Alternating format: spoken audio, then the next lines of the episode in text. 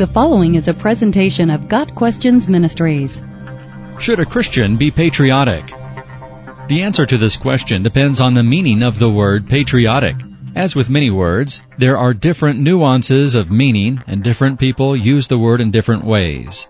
For example, at its simplest meaning, being patriotic simply means loving one's country. As long as that love for country does not supersede one's love for God, and if it is kept in proper perspective, there is nothing wrong with a Christian being patriotic. However, another definition of patriotic implies that the individual should place the interests of the nation above his or her personal and group interests. Carried to this extreme, patriotism can become a form of idolatry, particularly if one's love for his country is greater than his love for God and God's plan of redeeming people from every tribe, tongue, and nation.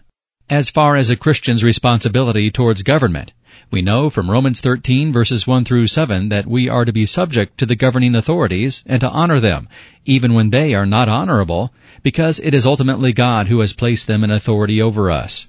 So as Christians, we are under obligation to God to be model citizens, subject to the governing authorities over us by obeying laws, paying taxes, etc. However, our responsibilities are first and foremost to be obedient to God. In America, a democratic republic where individual citizens have the ability to change and influence government by voting or by being politically involved when appropriate and in appropriate ways, part of being a good citizen is voting and having whatever positive influence we can on government. In countries where Christians have no say in the decisions of their leaders, it is more difficult to be patriotic. It is very hard to love oppressive governments. However, as Christians, we are still obligated to pray for our leaders. 1 Timothy 2 verses 1 through 4.